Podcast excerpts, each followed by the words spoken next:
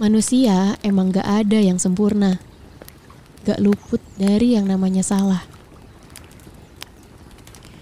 Ketika melakukan suatu kesalahan, tanpa sadar kita melukai perasaan manusia lainnya.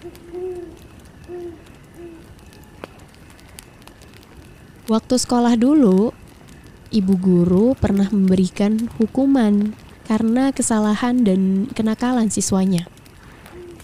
Hukumannya itu menulis kalimat saya janji tidak akan nakal lagi sebanyak dua halaman penuh atau full satu papan tulis. Ya itu adalah semacam bentuk penebusan dosa. Namun sayangnya kini kesalahan kita nggak bisa lagi ditebus dengan kalimat itu. Semakin dewasa, rasanya hukumannya jauh lebih berat. Bahkan makin ke sini, rasanya makin sulit buat memaafkan. Sulit untuk melupakan luka yang gak pernah sembuh seutuhnya. Akhirnya muncullah percikan api yang membara tak karuan karena dendam yang begitu mengerikan pengen banget rasanya membuat orang yang udah melukai hati ini bertahan hidup dalam penderitaan. Iya, biar dia kena karma. Biar dia nyesel sampai ke ubun-ubun, terus dia tersadar kalau hati ini itu bukan tempat untuk beramah tamah, kemudian dibuat luka. Diri ini emang gak terima dipandang sebelah mata.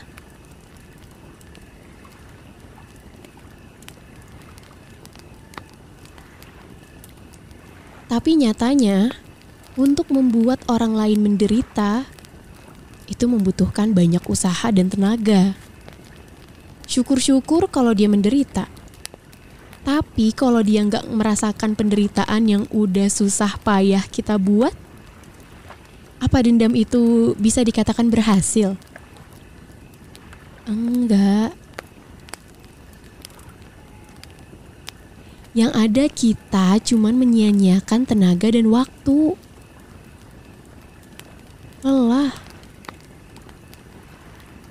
Karena dia aja nggak peduli dengan semua usaha kita selama ini. Rasa benci itu akhirnya menggerogoti diri sendiri.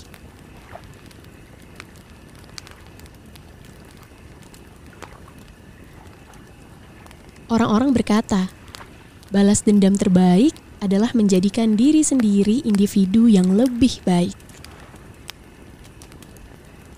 Maka dengan begitu, orang-orang akan dengan sendirinya menghargai hati dan perasaan kita tanpa perlu kita memintanya. Kemudian, alangkah baiknya kalau kita sebagai manusia yang merupakan makhluk sosial, lebih berhati-hati lagi dalam bersikap dan bertutur kata. Supaya kita gak gampang menyakiti perasaan manusia lainnya. Mencegah lebih baik dari mengobati.